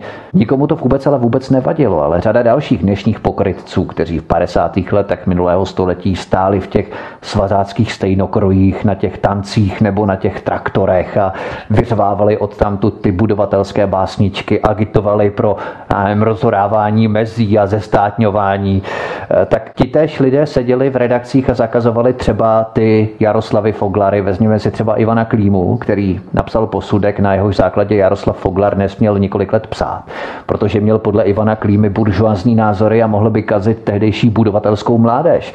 Tak tihle všichni lidé jsou dnes hrdinové ale jenom proto, že v roce 68 prohráli boj o moc s jiným křídlem komunistů a byli na 20 let odstavení od moci. Kdyby boj o moc vyhráli oni, tak by oni byli těmi budovateli šťastných zítřků. Jo? Já chápu, že 20 let pobytu někde na kotelně úvodních staveb nebo u geodézie nebylo nic příjemného, ale byli tam jenom proto a jenom proto, že prohráli boj o moc s jinými komunisty v roce 68 uvnitř KSČ, ale to je přece nečiní automaticky lepšími než ty druhé komunisty, jo, tu druhou partu komunistů, prostě patřili do jednoho z křídel komunistů a měli by se k tomu postavit čelem. Jenomže dnes prostě mají ty správné styky, správné konexe, kámoše a jsou vykreslovaní jako hrdinové. Vždyť to je tak neskutečně pok pokrytecké dnes. Já nevím, že, že to nikomu nedochází pořád. Víte, letos v květnu to bude 75 let, co skončila druhá světová válka. 75 let Evropa žije v míru. To je něco neskutečného a celkem chápu část mladé generace, že prostě ji to nezajímá, nebo já nevím, že už si zvykla, že, že něco takového není, jako jsou nálety a výjimečný stavy a zatahování hmm. rolet a podobně. Čili i komunistická strana měla svoje vývojové, vývojové etapy a například my k tomu 75. výročí, na který se zřejmě všechny sdělováky vykašlou, děláme výstavu replik plagátů z druhé světové války. Na, těch, na tom, na těchto dnech jako makáme. A budou to plagáty jak spojenců, tak plagáty sovětské a z protektorátu. No. A plagáty sovětské to bude samjaj srpán kladivo, Jo. Většinou portréty Stalina, vlastenecké, vlastenecké věty a podobně. Byly v té chvíli nutné a byli asi věděli, proč se to dělá. Stejně tak američani, stejně tak třeba možná Poláci, ani ne. No. Takže e, vývoj té komunistické strany měl taky nějaké etapy. Myslím si, že v tuhle tu chvíli, kdyby Sovětský svaz nebyl jednotný a všechny státy si nějakou silou nedali dohromady, silou, říkáme, že ty státy byly, sami si taky chtěli trhnout, že ano, tak eh, prostě ten Hitler to všechno převálcoval. Převálcoval, jasně. Čili my vystavíme prostě normálně plagáty, na které bude Josef Vissarionovич Stalin a nejenom to. My pustíme vůbec poprvé i nahrávku, kdy Stalin děkuje spojencům za pomoc při vítězství nad Japonci a vůbec nad německou, jaksi, německou armádou to různí ti Skripalové a Novičokové, tak to velmi rádi uslyší třeba Velké Británii, taky spojenec Churchill. A, ano, a zejména velmi rádi uslyší hm, hlášení Levitana o porážce fašistů u Stalingradu. Uh-huh. Když on govoriť Moskva, ne a tak dále. Skutečně z toho jde jako síla i strach. Uh-huh. To jsou právě ty paměti, které je třeba uchovávat a publikovat. To je, to je fajn, že se tohle chystá. Ale ono zase, když se bavíme o těch různých érách a etapách a fázových nebo vývojových fázích těch eh, stran, jako třeba například z komunistické strany, jejich dějinách, tak eh, zase nebyl komunista jako komunista. Třeba takový František Kriegel třeba, který se podílel na interbrigádách, šel bojovat do Španělska ve 30. letech minulého století v občanské válce za demokracii proti fašistickému Frankovi tak tento jediný člověk, František Kriegel, v sobě jako jediný našel odvahu a hrdinství a odmítl podepsat moskevské protokoly o okupaci Československa sovětskými vojsky. Takže je nutné posuzovat individuálně, když nás havlisté peskují, že paušalizujeme s migranty třeba, ale zároveň oni rádi paušalizují v rámci KSČ, tak eh, tato paušalizace už na etnu nevadí. Třeba Pavel Kohout, který se k tomu postavil skutečně čelem a odmítl všechny ty trafiky a prebendy, které by se mu mohly nabízet, protože on cítil díl spoluviny, nebo spolu zodpovědnosti za ten režim, který v 50. letech probíhal. Takže ono je skutečně nutné vážit slova a detailně se obeznámit s každým tím jednotlivým případem. Ale když se vrátíme do současnosti, myslíte, že se tedy jednalo v tom roce 17 o protesty proti vám samotnému? Už jsme si řekli, že jste měli jakési Kainovo znamení v podobě přízně prezidenta Zemana, což samo o sobě stačí. Samozřejmě kvůli přízni Miloši Zemanovi, jo? a já jsem na to hrdý. Takže podobně jako média se střelovala třeba Petra Hajka nebo Láďu Jakla. E, s tím jsem měl taky rozhovor mimochodem u nás na svobodném vysílači. A tehdy šlo ve skutečnosti o mediální lynč Václava Klauze, tehdejšího prezidenta. Takže to byl něco jako váš případ v podstatě. Ale e, o půl roku později, 21. července 2017, vás navrhl Miloš Zeman znovu jako nového člena Rady Ústavu pro studium totalitních režimů jako nástupce po zesnulé Naděždě Kavalírové. Proti vám se vyslovil třeba také historik a bývalý ředitel ústavu Pavel Žáček, ale 8. srpna 2017 vaše jmenování odmítla Senátní komise na svém veřejném zasedání. Tušil jste z předchozích reakcí, nejenom z kruhu politiků, ale i různých kariéristických aktivistů, spolků a tak dále, že tato nominace také nevíde. Víte, to jsou vznešené názvy spolků nebo povinností. A v podstatě v nich sedí stejní čtyři lidé. Pan Žáček, Petr Blažek, Miroslav Odrážka. Miroslav Odrážka a z Tehlík bývalý historik od armády. Uh-huh. Jo? A ono to vypadá, že to je vydáno, je to vydáno nějakým státním orgánem, ale ve každém tom orgánu jeden z nich sedí a tyto věci vypracovává. Či je to stejné pero pod různými hlavičkami. Konec konců, oni místo mne nevzali ani Lenku Procházkovou, chartistku. Jo? Takže vidíte, že tam je to opravdu jako zaklíněný. No. Hmm. To. Karel Srb, spoluzakladatel a dlouholetý předseda jazzové sekce je hostem na svobodném vysílači. Vy stále posloucháte náš program a po písničce půjdeme do posledního našeho vstupu. Od mikrofonu vás zdraví Vítek, který vám přeje příjemný poslech. Hostem na svobodném vysílači stále zůstává Karel Srb, spoluzakladatel a dlouholetý předseda jazzové sekce, se kterým se povídáme tak různě, nejen o životě, ale i o jeho působení v rámci jazzové sekce, kde figuroval dlouhá léta, figuruje jako předseda jazzové sekce. Jak jsme se tu bavili o těch bývalých komunistech, kteří jsou dnes považovaní za hrdiny, tak v Ústru jsou dva orgány. Jeden orgán je Rada Ústru a druhý Vědecká rada Ústru. A právě třeba v té Vědecké radě Ústru se jednoho času objevil Vilém Prečan. Vilém Prečan je historikem, který působil po celá 50. léta minulého století v akademickém prostředí a jeho specializací byly dějiny dělnického hnutí a dějiny komunistické strany. A potom v Německu otevřel dokumentační centrum s velmi cenými archivními materiály. Takže on nejprve z toho režimu čerpal velké výhody a potom byl nějakým způsobem vytěsněný, tak odešel. Byla to jeho volba, jeho rozhodnutí a potom vykonával velmi užitečnou práci. Tak na něj nebudeme pohlížet skrz prsty, ale faktem je, že se později stal členem vědecké rady Ústru. Přestože byl také velmi konformní s komunistickým režimem v 50. a 60. letech. Takže kdo tu představuje, nebo kdo si tu hraje na tu autoritu která bude určovat, kdo byl lepším komunistou, může do ústru a kdo horším komunistou, tak do ústru nemůže, jak onehdy říkal ministr Kocourek za ODS, když komentoval členství v KSČ Vlastimila Tlustého z ODSky, jo, tak eh, kdo podle vás představuje tu autoritu dnešní? Je vůbec nějaká? Pro mne jsou to nové informace, co říkáte a já myslím, že mnozí to dělají kvůli výplatní pásce. To je asi pravda. Ta výplatní páska asi u mnohých znamená existenční možnosti, jakým způsobem se udržet právě i mnozí, kteří se rádi vidí v té telce, ty rodiče a ta frajerka, když ho vidí, ty jsi dobrý, ty jsi v té telce a říkáš tam ty svoje rozumy a tak eh, ono se jim to líbí a prostě oni jsou rádi, že můžou být vidět a můžou být slyšet a ty peníze jsou takovým příjemným bonusem k tomu asi. Velmi příjemným. Víte, já se těmto světům vyhýbám a de facto do těch funkcí jdu ani nevím, že za to někdy peníze jsou, nebo jak to je, jo, ale vím, že prostě bych asi k tomu trochu jako pamětník mohl něco říct, jo, i když bych, mo- mohli by si toho trochu aspoň vážit, že je tam nějaká staroba, která to pamatuje, protože oni rozhodují o věcech, o kterých nebyli, o kterých neví, který si pletou. Prostě Jasně. je to někdo dost nekvalifikované, když ten uh, Blažek napíše, že jsem vlastně i během kriminálu posílal svému řídícímu důstojníkovi informace. Jo. No.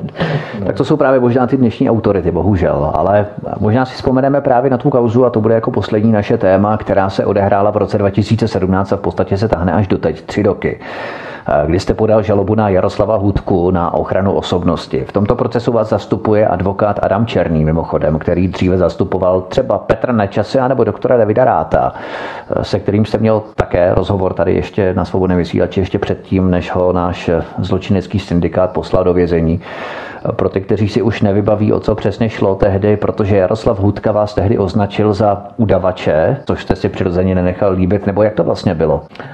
Celá věc vznikla výstřižkem, který jsem zachytil a byl tuším v, Lidov, v Lidových novinách někdy v roce 2002. A sice, že Hudka odešel za hranice a že se těšil, jak se to policajti nedoví, jak jim zabává za hranicem a že jim utek. A zatímco oni to policajti viděli jako první, uvedl. A nechali ho jít do Holandska nebo kam on šel. Jo, ale že jako přitom my máme v této chvíli, co tady sedíme, máme doklad, kdy on si žádá o vystěhování z důvodu diskriminace. Aha. Máme na druhý papír týden potom, že informuje generál Tušin Carda, ministra uh, Vajnara. Vaj, Vajnar, ne, to byl Vajnar, nevím, jestli byl zrovna Vajnar, prostě uh, sekretariát pana ministra o tom, že má zažádáno on a jeho manželka obratem mu sekretariát rozhodl vyřídit bez problémů. Jo? To znamená, že on mohl odjet s, eh, s manželkou, i s autem, i s majetkem. Ale on předtím ho dal hodně pokusů, o kterých se zase nemluví a my máme doklady. Například On odmítl se zúčastnit tzv. přehrávkových komisí. Vypadá to ošklivě tento název, ale my jako pořadatelé jsme to potřebovali, protože eh, když jsme žádali agenturu, aby ta kapela u nás vystoupila, agentura nám to potvrdila, tak my jsme viděli, že ta agentura aspoň přijde a kolik bude chtít peněz. Jo? To bylo všechno úředničení. A zároveň tyhle ty papíry pochopitelně kontrolovala policie, jestli tady třeba nejsou nějakým co. Jo? Ale bylo to takhle, či těch papírů, takzvaných pomolovaček, to dělali všichni, museli a tak dále. A taky to byla záruka pro nás, že skutečně opakuju, přijde ten muzikant, že nám tam zahraje. No. A aby se dostal do té agentury, tak musel eh, se jim ukázat aspoň a zahrát jim něco to umí. Jo? Hudka, vlastníme dopis Hudkův, kde komisi sděluje, že to o rok odkládá svoji účast této komisi, až bude kvalifikovanější. Máme dopis. Aha. Jo? Aha. Zároveň se začal stýkat nějakým způsobem s estebáky, protože máme záznam přímo hudkových výpovědí. Takhle on hrál a hrál dál a tím pádem hrál na černo. Ano. Což by nevadilo. Jako amatér můžete, se mohl hrát zadarmo, ale. A on jim kasoval peníze. Jo. Pochopitelně ty, co to vybírali, ty dlaňovky, všechny, jak to známe jako muzikanti, jo, jo. tak uh, nikde neevidoval, neodváděl daň a neměl na to právě nárok, protože musí být pod agenturu. Třeba jsem, budu hrát zadarmo, ale jsem jako Jaroslav Utka, umím na kytaru, tečka. Scháníte kytaristu, jo, měli bychom tady tento výběr a řekli vám agentura koho a tak dále. Je tady ten myšík, koho chcete jo. a tak dále, že jo. A čili Hudka bral peníze na černo.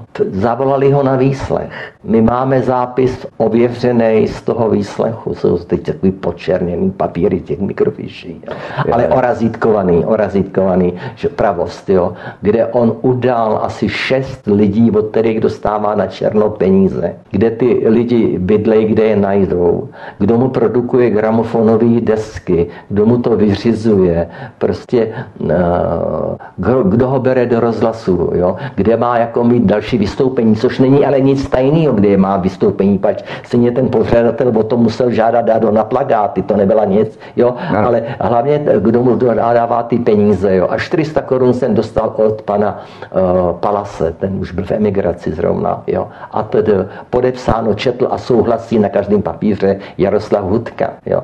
To máme. Potom on hm, tím pádem se dostal do toho hledáčku taky estebáků a on se rozhodl, představte si, on, dizident, a jako, já jsem ho viděl třikrát v životě, musím dodat. On šel na... u soudu, ne ještě? Ne, po čtvrté. Jasně. On šel, tohle je důležité, ale on šel na ústřední výbor komunistické strany Československa, na centrálu, na epicentrum té jedovotosti tady, jo, uh-huh. na nábřeží, uh-huh. do tiskového odboru a řekl jim, že, by, že, že jim nabízí časov, že jim bude vydávat časopis pro děti, pro mládež teda, jo, že chce být šéf redaktorem a v případě, že to nepůjde, tak si bude stěžovat na Orbis, což je sice podřízená, to byla vrcholová ideologická organizace pro noviny a pro knihy Orbis. Jo. To byla hlavní, která vydávala eh, soudružskou literaturu. Jo. I další vedle to. Jo. A že, má, že tam bude prostě šéf a že chce být šéf redaktorem tohoto časopisu. A to si vyžadoval na tom UVKSČ. Samozřejmě ten eh, v tom oddělení, kde tohle žádal, tak to byl agent, ten pochod z KSČ. Ten napsal o tom hlášení. Tehdy a tolika tolik hodin mě navštívil a udělal sobotku, jakou informaci ten Hudka vlastně chce, že chce jít, eh, že chce být šéf, šéf redaktorem, že to zařídí vydávání a tak dále a tak dále a jak mají postupovat. A vy máte k dispozici tu svodku? A, ne, my fotku ne, máme ten spis, máme ten spis. I, i, i, s razítkem, že, to, že je to platný, jo? A on ho zná taky přeci. Jo? Čili tam máte v kolik hodin, jestli je ta informace důvěrná nebo nedůvěrná, kdo byl svědek, jaký je jméno, krycí jméno těch lidí a tak dále. A totiž 14 dnů předtím Hudka podepsal souhlas o spolupráci s SEB. Ten souhlas my podepsaný nemáme. Jo? Ale tam to vychází a oni se toho lekli na UBKSČ, protože žádný komunista, člen strany, nesměl být soudně trestán jako člen strany. Pak mu to členství třeba odebrali ve vězení, ale v žádném případě o tom, i, i kdo bude agentem, i spolupracovníkem, rozhodovalo UBKSČ z celé republiky. Představte si to, ty tisíce jmén a všechno ostatní. A Hudka přijal jméno, krycí jméno zpěvák. To taky máme. Jo? Hmm. Čili v tom hlášení toho agenta, že tam přišel kvůli těm, tomu vydávání časopisu, je, že agent zpěvák a tak dále. Oni se lekli a dali to na starost, na, do, znesli dotaz na desátou zprávu STB. Desátá zpráva STB to byl vrcholový ideový a vůbec praktický orgán, který měl řadu oddělení první v zahraničí, cestování, hlídání e, diplomatů a všeho ostatního. To byl vůbec nejvíc vrcholový. Jo. A e, tam on byl vedený, čili na tom na UBKSČ se lekli a zeptali se desáté zprávy STV, jestli můžou teda Hudkovi to místo nabídnout. To znamená, že by Hudka musel vstoupit do komunistické strany, aby mohl být šéf redaktorem. Ano. Jo, tohle to. No, čistým vědomím, že, že má krycí jméno a že mám už prostě to za sebou, šel na UBKSČ žádat ten časopis. Jo. Tam se ptali desáté zprávy. Jo. A tam, se, tam byl jeden chytrý důstojník. Je po smrti kapitán, já, já ho poznal jako kapitána Bach. Ten nám rozehnal několik koncertů. Jo. Nechal rozehnat, jo, ale on tomu velel vzadu. Jo. To byl chytrý, velice pozor. Všichni tyhle ty na desátý zprávě chytrý lidi. Nejenom vzdělaný, museli mít ruský školy a tak dále, ale i IQ a znalý situaci. Jo. Pač měli přístup, tak dostávali americké noviny, všechno ostatní. Nebylo nic absolutně utajeného, že jo. Svodky z těch špionážních záležitostí, všeho. Je to ohromná agenda. A takže eh, tam byl ten kapitán Vach, ten na to byl Pérák, ten mě dělal tolikrát výslechu, jo. on věděl, on totiž to znal. To bylo ty druhý vaše rádio vlastně. To, to bylo opravdu koumácky, jak přišel Vach, tak jsem věděl, že prostě ten se mnou slyšel, jak to. A či to byla ta nejvyšší a najednou tam skončila ta hudková žádost. Jo. A došlo k tomu, že on to zamít. Na jedné straně, uh, a to si Hudka zažádal o to vycestování legálně, ne, že zamával na hranicích s Bohem goodbye Čekoslovakia. Absolutně o tom jsou doklady. Jo, to, jo. E, ten sekretariát ministra vnitra dal příkaz podřízeným generálům, zase zpráva pasů a víz, zase to máme originálně podepsaný. Jo. Žádáme o vyřízení žádosti té a té tak dále. A to už nezní tak dizidensky, tak jako... Za, to celé, jo. celý tento, ano, celý ten, ten, jako. ten, ten, ten způsob trval 8 dní od podání žádostí. Hmm. Takže oni mu odmítli uh, jako šéf redaktora tuto funkci. Ano. A následně on si zažádal o Buď tak, nebo, nebo to bylo souběžně. Nebo to bylo souběžně, jo? jasně. Tak, no. to jsou Čili uh, Hudka udělal velkou party. Tam moji kamarádi, že na té party byli. Já mám zprávu z domovnice, jaká ta parta byla, estebáci se ptali. A on řekl, jo, bylo to zápis o tom, ano, mluvil, jo, jméno, krycí jména, tyhle záležitosti. Všechno toho je moc. Celá ulice byla lídaná v tu chvíli, co on bydlel. Jo. A tak to, čili to byla veřejně známá věc, hlas Ameriky Ameriky o tom. Všichni jsme věděli, že pane Bože, Hudka odchází pryč, jo, celý absolutně. Jo. První mám zprávu hlášení agenta Michal se jmenoval, zase oficiální všechno. Eh, hláš ten dělal a ten dělal Havla Vaška. Jo. A Michal hlásí, tehdy a tehdy Václav Havel telefonoval do Švédska eh, emigrantovi Palasovi. Sděloval mu, že Hudka chce emigrovat. Jo. A Palas mu vzkázal Hudkovi, on je blázen, ať proč jde do Holandska, ať jde do Švédska, tam je to lepší, jako jsem já. Jo? A to je v tom zápise, to všechno vám můžu předložit. Jo? Všechno. Tam kdy tajný důvěryhodnost, důvěryhodnost a všechno, kdy od kolika hodin, jak a tak dále. Všechno ostatní. Jo? Ty hlášení mám několik. Podka, další hlášení u týdního agenta. Člen redakce Suprafonu se potkal s tím a tím a říkám mu, hele, potkal Hudku. Říkám mu, prý chceš emigrovat? No, já budu emigrovat. A prosím tě, to je chyba, ti chystají desku teď v Suprafonu, je to třetí, čtvrtá deska, jo. Ne, já chci jít pryč, jo. Zase hlášení od toho agenta, či to věděli všichni, absolutně. To byla veřejně, to bylo něco jako dechnutí demokracie, že může vycestovat člověk, rozumíš? V tom. A jaký pak tajný, prostě co od tohle se vší parádou ujel, jo? Ale pozor, uh, Zároveň máme papír, že o tom, v kolik hodin překročil hranice a tak dále a jak to bylo, všechno bez problémů. A že ten svazek se ukládá na 10 let do archivu. Tak 10 let mělo uplynout v roce 89, myslím, 79, myslím, no, uh-huh. je to máme to uh-huh. přesně. Načež v roce, ne pět let potom, nebo šest let tady vznikla, byla založena 13. zpráva STB. Máme její stanovy. A ty, ta byla určena k, pouze k aktivování našich špionů na západě. Vyslovně jenom se týkala špionáže, kontrašpionáže. Ne kontrašpionáže, špionáže našich uh-huh. venku, jo? Jak má, co se stane, když špion zradí? To znamená rezidentury. Jo? Ano, přímo paragrafovaná změní jsou to, jo? Přesně prováděcí pokyny příkazy, jo, všechno utajený a tak, ale říkám třeba, co když jako se dojde k provalu, jak se zachoval. Jo, jo? V tom jo, případě se provede to, to, to, to. Uh-huh. Vymakaný. Legislativně vám řeknu radost. Uh-huh. A najednou tam máme příkaz k oživení svazku Jaroslava Hudky. To ten hlupák ale ví. Já už mu říkám Jarda, když jsme se viděli třikrát v životě. Jo. Jo. A prima měl jsem ho rád a všechno ostatní. Jako bylo to dlouhý vlasy, nosil krásný. Já už jsem byl staroba, že jo. A byl to náš člověk, jako prima, fajn. Jo. No.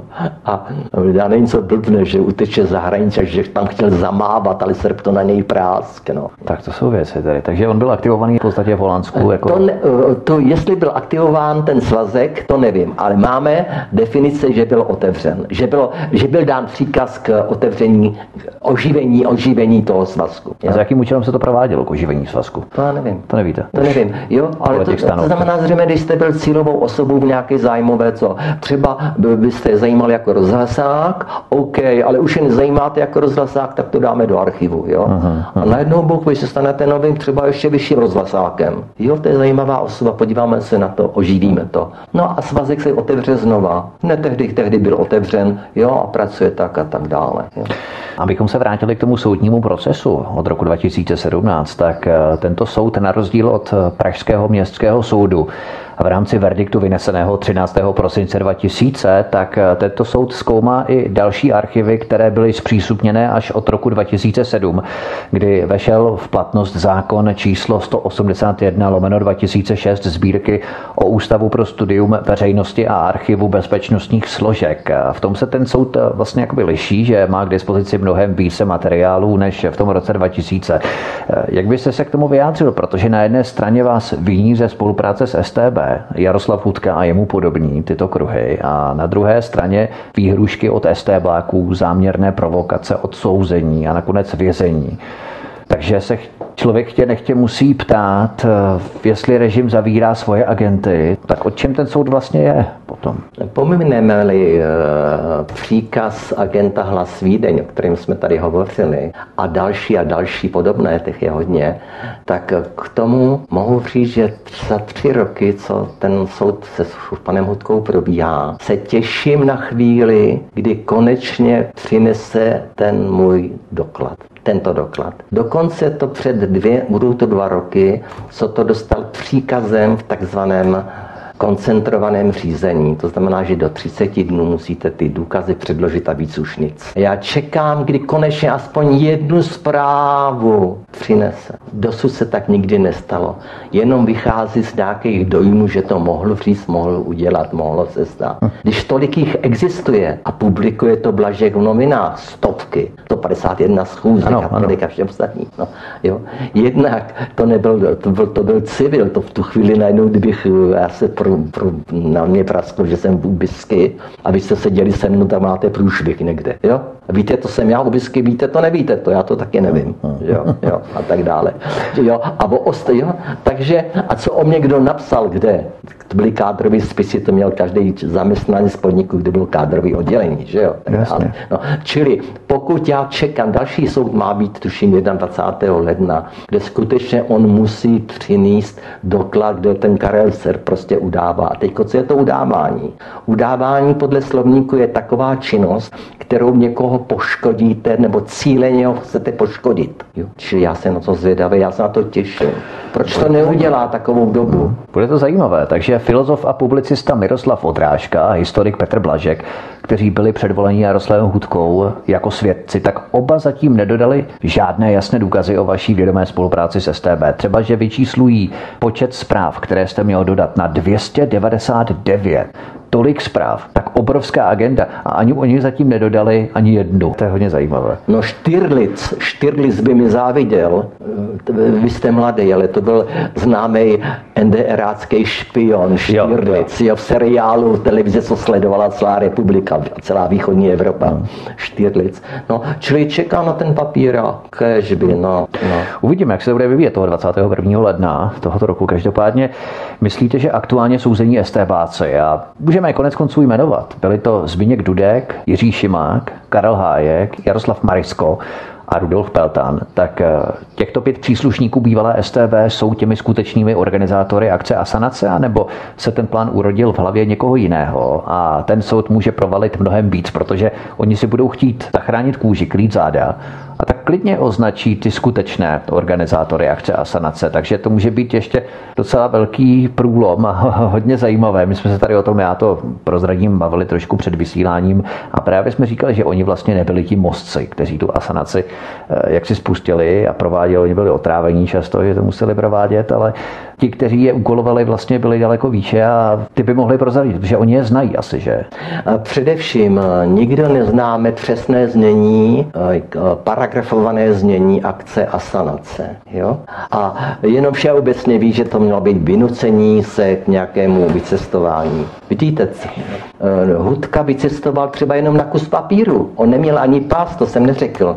On jenom měl papír o to, že může opustit Československou socialistickou republiku. Napsáno na, A, na A4 prostě nějakým stroji. A to ukázal celníkům a tam mu zasalutovali. A nejhorší je, že co němečtí celníci? Ty zasalutovali taky a pustili ho. Rozumíš, jo? Že tady musela být nějaká nadnárodní dohoda přece. No, jasně. Jo? V tom, čili uh, nikdo nevíme přesné znění asanace, aby se to mohlo. Tohle byli normální dělníci, kteří dostali rozkaz, když tam a seberi, že? To, když on měl, kdyby měl službu někdo jiný, tak tam bude jiný jméno. Jo? Pochopitelně. Jo? Čili tohle tady uh, jdeme po výkonných lidech, ale Mahler je v tom, co jste říkal té druhé části, že kdyby ti to, co byste jmenoval, promluvili o KBčkách, to jsou konspirační byty, uh-huh. ve kterých se scházeli už s agenty, jo?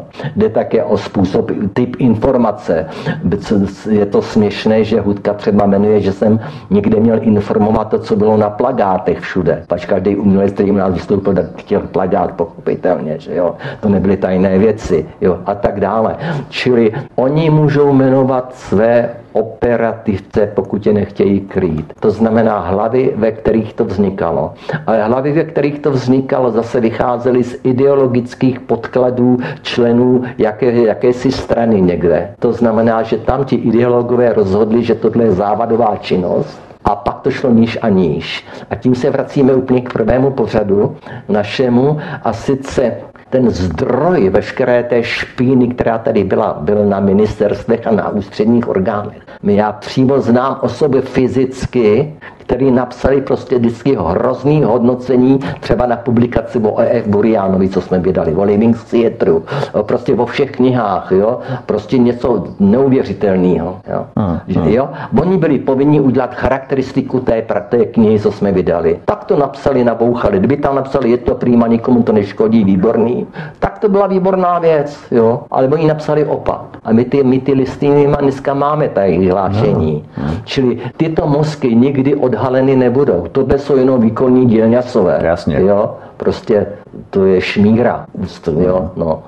Možná, když se blížíme tedy ke konci našeho rozhovoru, zeptám se vás, jaké písemné důkazy vlastně Ústav pro studium totalitních režimů potřebuje k tomu, aby někoho označili za agenta, spolupracovníka nebo důvěrníka, cokoliv. Potřebuje vůbec nějaké certifikované doklady? Já vím, kam míříte. Zatím nemají nic. Míříte k té větě, co má ústav eh, toším ve svých stanovách nebo v nějakých nařízeních. To znamená, že oni mohou označit za spolupracovníka kohokoliv, ani aniž by proti němu měli nějaký papír, jeho podpis nebo co kohokoliv z nás tří můžou označit a nevyrovnáte se z toho, protože to stanovisko Ústavu ano, studium. Té autority, takzvané. Té autority. Jo. Či to je neskutečná prostě sviňárna. Podívejte se, Němci, druhá světová válka, miliony mrtvých, něco hroznýho. A Němci udělali tlustou čáru po 20 letech nacismu, jo, v tom roce 45, 55, 65, že všechny činy spáchané během druhé války se anulují, nebo takhle, jo. Ty se možná nějaký ty vykřičený, ale prostě udělali tlustou čáru, kdo byl fašista, kdo nebyl, jo. Nebo kdo byl v NSDAP a podobně, no. A my tady máme 30 let nějaký lustrák, jo, sporný, no. A dokumenty nikdy nemůže mít ten orgán, to jsou jenom od poslechů, z přepisů od poslechů, oni mají snad asi 10 kilometrů z tohohle. Aha, jo? Aha. A tyko, já jsem začal s tím, že tady jsou orgány, které jsou do dneška neobjasněny a naopak se zabývali tou činností uh, antikomunistickou, myslím, jako, který uh, jejich, jejich archivy se nikdy nenašly, nebo no archivy to jsou dokumenty. Čili kdyby šli po těch orgánech, organizacích, tak by zase přišli na nějaké souvislosti, co kde a jak, ale jednoznačné, opakují, udání je činnost, když někoho poškodíme, vědomě ho poškodíme a to je tečka. Takže musíme rozdělovat mezi udáváním a výslechem. To jsou naprosto dvě odlišné věci. Eh, výslech, výslech, tak to není udávání. Přesně tak. To nedělá dobrovolně, že jo? Ano. Výslech bych nazval spíš vysvětlením. Jo? Ano. ano. A my všichni v jazzové sekci jsme měli speciální školení sami mezi sebou, jak se máme chovat při výslechu. Aha. Přesně, absolutně naši právníci a dokonce jsme byli ta naše úzká parta, tak 12, 15, 18 lidí se sešla a my jsme tajně přímo udělali dokonce takový dvoustránkový papír. Žádám o, opis, to musíte mu říct dopředu. Jo? Podepisuje se to zásadně na konci textu, ne na konci stránky. Jo? Jak dlouho smí trvat výslech, co kde a jak, podle jakého paragrafu. Prostě tohleto my jsme všichni znali, tohleto. Nás to učil doktor Průša a dokonce to došlo tak daleko, že diplomati z americké ambasády byli vyjevení a žádali to školení taky. Takže, takže my jsme ho v jednom bytě jednoho pracovníka amerického prostě dělali školení my, jak se mají chovat, co, co čeká dizidenty u výslechu. No. Končilo to samozřejmě whisky, jo, takže to byl jak, jak to takový. No. Čili každý z nás, jak oni a tak dále, věděli, jak se mají podepisovat, co kde a jak. Jo. Jasně. Co, co je čeká, že si jim být pouze 48 hodin ve vězení a tak dále, nebo pak musí být než ten obvinění a teda, a teda, a teda. A musím říct, že tahle eh, STB eh, přísně dodržovala eh, zákony a stanovy té doby, protože oni měli obrovský strach z inspekce ministerstva vnitra. Inspekce ministerstva vnitra to byly ty nejhorší zločinci pro samotné nitráky, protože ty po nich šli jak to, vy jste si tady chybně uvedl svoji hodnost, vy jste tady tohle, vy jste měl udělat správně tohle, vy jste mu nasadil pouta, aniž k tomu byl nějaký důvod. Já mám dojem, že se jim říká prasečí štětiny, ne, ve slangu, eh, těmto inspektorům, ne, minister vnitra. Já jsem chtěl říct svině. Jo, tak tam to rozlišení asi není tak úplně jasné a kontrastní mezi těmi vnitráky a bezpečáky, řekněme, nebo zpravodajci některými. No. Ale já bych se vás zeptal na poslední otázku. Když byste měl porovnat současný a minulý režim? To je taková ta klasická otázka, kdybyste měl porovnat ty dva režimy, protože vy jste si v každém z nich jste si prožil určitou etapu vašeho života. Myslíte, že se současný režim stylizuje do systému tvrdého kádrování, dělení občanů na občany první a druhé kategorie, mnohem většího než režim minulý, že v současnosti je to kastování společnosti skupinami Pražské havlérky a pravdolásky daleko intenzivnější, než prováděli sami komunisté.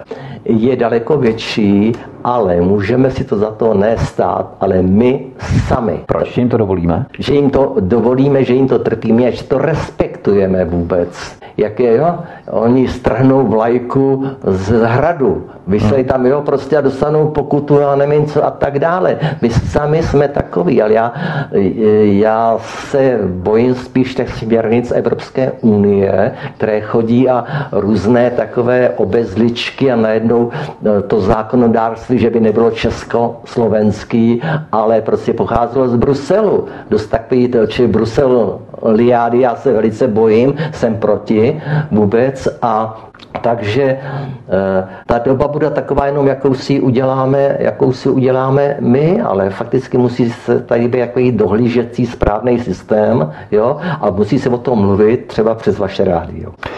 Jak jsme si pověděli, dnes se skupinami havlistů a pravdolásky snaží rozdělovat společnost v rámci nějaké nové ultraortodoxní aplikace rasových zákonů na občany první a druhé kategorie. První kategorie jsou samozřejmě oni, druhá kategorie všichni ti, kteří mají odlišné názory než oni. Podle těchto kruhů je špatné paušalizovat migraci, homosexuály nebo cikánskou problematiku, ale už není špatné paušalizovat otázku KSČ, ve které mnozí figurovali dlouhá léta, buď byli vyhození po roce 68, kdy stáli v obrodném procesu na tom špatném křídle KSČ Dubčekových reformistů, ale jiní komunisté figurovali v KSČ do prosince 89. Karel Srb možná udělal v životě nějakou malou chybu, ostatně kdo z nás nějakou chybu neudělal, že ale zcela určitě jí stonásobně celým svým dílem a celou svou prací odčinil, vyvážil. A ovšem, dnešní bývalí komunisté se pasují do role autorit, které společensky znemožní kohokoliv, kdo jim nevyjádří bezmeznou úctu a nepokloní se jim, loajalitu, podporu. A tyto kruhy pražské havlérky začínají rozdělovat společnost na občany první a druhé kategorie. Podívejme se na různé servery typu Neovlivní, Forum 24 nebo Hlídací pes. Jak nám známkují a škatulkují, kdo je hodný, kdo je zlý, kdo je proruský, kdo je Putinův agent, kdo je konspirátor, kdo je třídní nepřítel. Přesně ten týž rukopis. Přátel starých pořádků bolševického starého myšlení, rudého práva v 50. letech minulého století. Jenom znamenko je jiné, ale ideožvásty jsou naprosto stejné. Stejné ideodiverzní jednotky, stejní plíživí kontrarevolucionáři, stejné mandelinky bramborové. Opět rozdělují společnost na občany prvního a druhého řádu. A do té druhé kategorie přesunuli třeba i Karla Srpa. Mohli jste si, milí posluchači, utvořit svůj vlastní obrázek, kdo kam vlastně patří, kdo je prax prostý pokrytec a kdo svá slova myslí zcela vážně a dokáže stát rovně, nekřivit páteř a nehrbit hřbet ani tehdy, ani teď. Poslouchali jste rozhovor s Karlem Strpem, předsedou jazzové sekce. Pane Strpe, já vám moc děkuji za náš dnešní rozhovor, velmi inspirativní, který donutil, doufejme, hodně lidí k zamyšlení a těším se, že třeba u mikrofonu svobodného vysílače setkáme příště. Eh, děkuji a těším se. Tento i ostatní pořady si, milí posluchači, můžete stáhnout nejenom na stránkách svobodného vysílače, ale můžete zavítat i na náš YouTubeový kanál youtube.com lomeno c lomeno radio sv studio tapin radio.